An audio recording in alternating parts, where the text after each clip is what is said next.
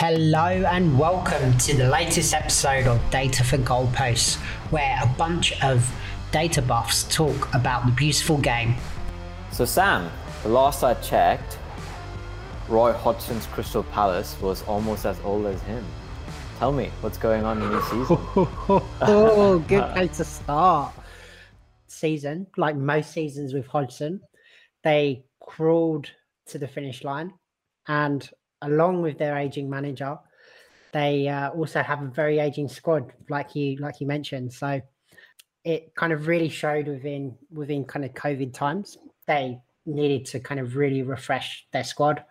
And I guess the points that I'm going to be picking up now is essentially running through what they actually needed to do last year. Their split from Hodgson was pretty much like a long, drawn out breakup with a girlfriend that you liked a few years ago, but it was probably dragged on probably a couple of couple years too many. And the relationship really started to go downhill and it was not doing anyone any good at all.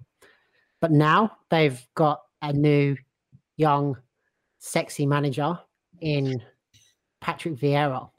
Steve parish is kind of keeping with the kind of transfers philosophy of bringing in players that are still half the age of the of the manager. So no Gary Cahills, no Andros Townsend. They've uh, kind of had a really big clear out of nine senior pay- players at, at, the club.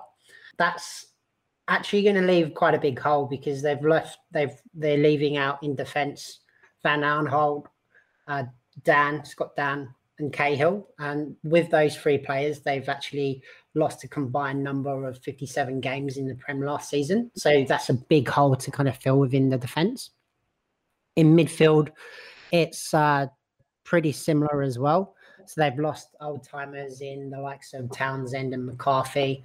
Uh, and along with like Eze to a horrific kind of Achilles injury towards the end of uh, last season, it that amounts to a total of 84 Premier League games, which is a kind of big gap. In terms of incomings, they've gone with with Vieira, so I'll start with Vieira. He's kind of gone for more of a pressing style and possession based uh, uh, style than a Hodgson. So he usually plays a 4 1 2 3.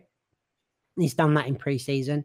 He was doing that with uh, Nice as well. So the one interesting thing was when he was with Nice that a lot of his players were making uh, very high profile mistakes early on in his managerial tenure. And I expect that to potentially happen with uh, this season as well with Palace. So expect some organized chaos when you when you see uh, players such as Kouyaté trying to play the ball out from the back. This is kind of a nice segue onto the players that they brought in. Uh, Joachim Andersen from Lyon, he's he really impressed on loan uh, from with Fulham last year. Uh, they bought him in for a fee of 15 million pounds, which uh, I think is really good because he was awesome last year with Fulham. He's one of the one of their standout players. He's a good ball progressor, uh, moves the ball upfield quickly. Whether that's either kind of stepping out into kind of midfield and being that extra man, or kind of playing the long balls. So the tactic that Fulham employed last season was just for him to be pinging long balls quite quite a lot I think he was actually the player which attempted the most long balls last season. So he he he has actually got a a tendency to give the ball away, and that might not suit with uh, with Vieira's philosophy. Uh, to partner in defence, they've brought in Marc Guéhi from Chelsea. Guéhi. A Guéhi. Okay, okay. I've never heard him. I've never heard the name pronounced, so I wouldn't know. So um, yeah, that's 20 million. I, I know Monty, we've been having conversations about him, and you were very disappointed for him to be leaving. Yeah, I'll guess I hand over to you to kind of talk about him and, and Conor Gallagher because they brought in Conor Gallagher as well from uh, from Chelsea on loan. Gallagher's confirmed now, right? Yeah, I think that was confirmed a couple of days ago. So, as you were saying, Sam, uh, Joachim Andersen is a really, really good pickup for Palace. Um, I think I think his style, as as you called out, in terms of comfort with the ball, is something that should transfer really well towards a top half of the team. And if you if, if you think about the fact that they're moving from Sakho and Cahill to um, uh, Andersen and Guehi, I think for the resources they have, that's as good a transition you can make in terms of renewing your back line and also getting getting better proactivity on the ball. Guehi, much like Andersen, is really, really comfortable uh, with, with the ball at his feet. He's a good dribbler. He's a really good passer. And I'm incredibly high on him.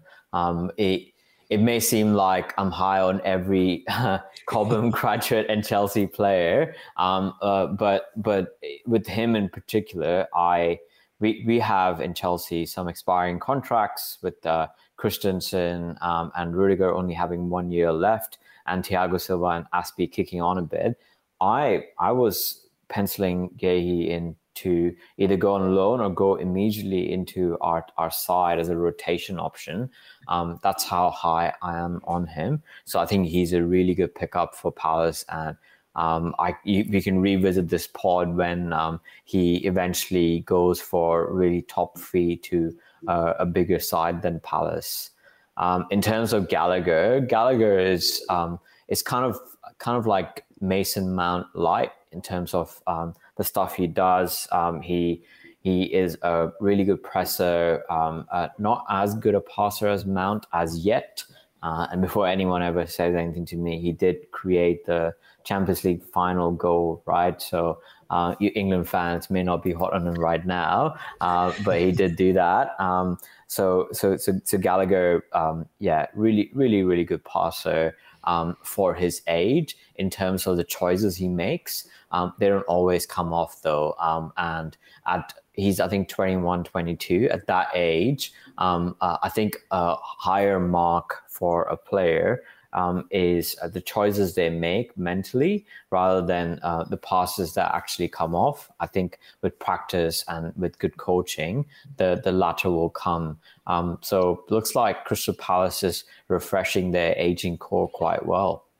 I was just curious around where you thought that them clearing out, like getting rid of nine senior players, include like that's a lot of experience in there. Like I know, you know, you start to lose your legs and everything else as as age creeps up. But do you think do you think getting rid of nine quite key senior players all in one go is is maybe not the right thing to do? Maybe four or five and keep the ones that are maybe still performing to keep that experience in the squad. I think maybe a couple of them they could have kept, like an Andros Townsend, for example. He played 34 games last season. Maybe he was going to stick around for maybe one year. I think they offered him a one year extension and he wanted two. And right. he signed for Everton for two for two years. And in terms of his age, he's I think he's, he's getting on a bit. And his his wages wouldn't have been cheap. So I think he wanted to go go for the longest transfer or, or contract possible for, for the most money, which for when you're that age, you can't really blame him. I think other than that, that a lot of their a lot of their other kind of fringe players, like Sakho, for example, he only played four games last season. He was hampered by an injury. So I Tim, Tim Cahill possibly could have kept. Tim Cahill left a left. Uh, do you mean Gary? Gary Cahill, sorry.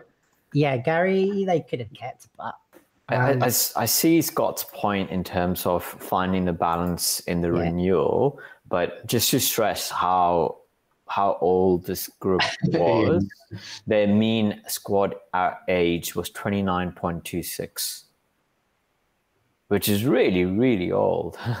uh, apart from uh, Eze that they bought last year, I think um, most of their most of their squad that had significant minutes was twenty eight and above is that right, Sam? Yeah, like Van Aanholt again, I think 30, 31. Yeah. Scott Dann, 33, I think, 32, 33. Uh, he, he's been a great servant to the club. He's been there seven, eight years, but um, maybe they could have given him a reduced contract and maybe brought him on to the coaching staff, like uh, like West Ham, for example, doing with with Mark Noble you it's always good to have those kind of heads around, especially when you got a new manager in as well. It it can can be a bit chaotic, and you're essentially kind of ripping out the the uh, the soul of the club. I guess when they're a bunch of old blokes, then maybe it's not, not too bad of an idea. Going back to kind of players to look out for, they Palace have signed an attacking midfielder in Michael Olise from Reading. That was around eight million pounds last year, and uh, he was player of the season, young player of the season in the championship last year. And in those 44 games, he scored five non-penalty goals with an XG of 3.81 which is uh, pretty good. Like he took a couple of penalties as well, so he's got seven in total. And then had a, a 12 assists from an XA of 7.58. So he's he's a good all round player. Uh, there's a couple of things kind of missing from from him in terms of uh, finishing. He can kind of get into the right place at the right time, and but at the age of uh, at the age of 19, that's something that he can learn and, and progress with quite well unfortunately, when Palace signed him, he kind of had a back injury as he carried Reading for the majority of last season. So he's out until October, November. But having said that, I'm really kind of looking forward to seeing how he fares in the in the big league. So when you say carried Reading, you mean physically actually carried them on his back, and that's why his back's hurt. Yeah, it's like no, like no, like Batman Bane when he just like throws him on the floor and breaks his back. Breaks his back. Yeah. Oh well, yeah. I hope to see him back anyway. Yeah. Sam, what about Christian um, Benteke? Is he still at Crystal Palace, and uh, what's his potential there? So Benteke has had a weird few seasons, really weird few seasons. He went he went through a period of not scoring a league goal for over a year, and that was 34 Premier League games. However, last year he finally kind of found his shooting boots with a respectable 10 goals from uh, next year of 8.1.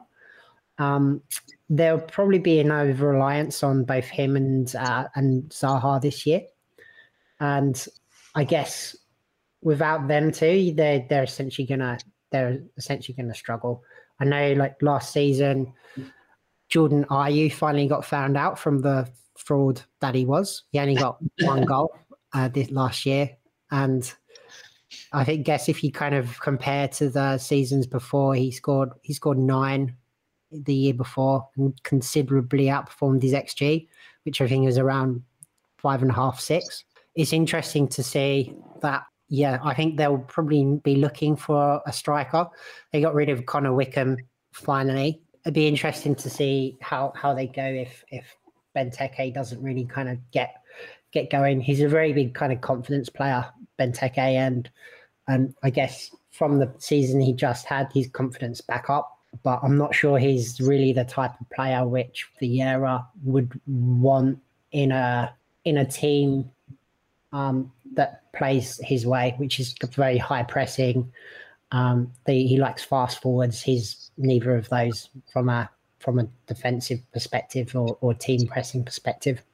Yeah, I feel they probably need another centre midfielder as well. Uh, Kouyaté played a lot of last season at centre back and could potentially come in mid uh, in midfield. However, I don't think he's the box to box midfielder he once was when he was at, at West Ham. He's got no stamina whatsoever now. Covered staff, tactics, and players. There's been a lot of change, as we mentioned, from last season. And I feel that there needs a lot needs to go right for them in the early weeks, which is probably going to be very difficult for them because they've got a ridiculously tough start to the season. They play seven of the top eight in their first uh, 10 games. Probably be looking likely they'll be at the bottom of the league after those first 10 games. Surviving for them and playing some good football. The last time that they actually managed to kind of go into this direction, they failed miserably with uh, De Boer. So it'd be be interesting to see if this project actually kind of pays off. I do hope they do well, but I, I do feel that they're probably going to be drifting between the relegation zone and the like 15th, 16th, 17th position. If you actually enjoyed this, which I'm sure you did, because why wouldn't you not want to listen to us talk about football and data analytics and shit? Remember to like, comment, and subscribe.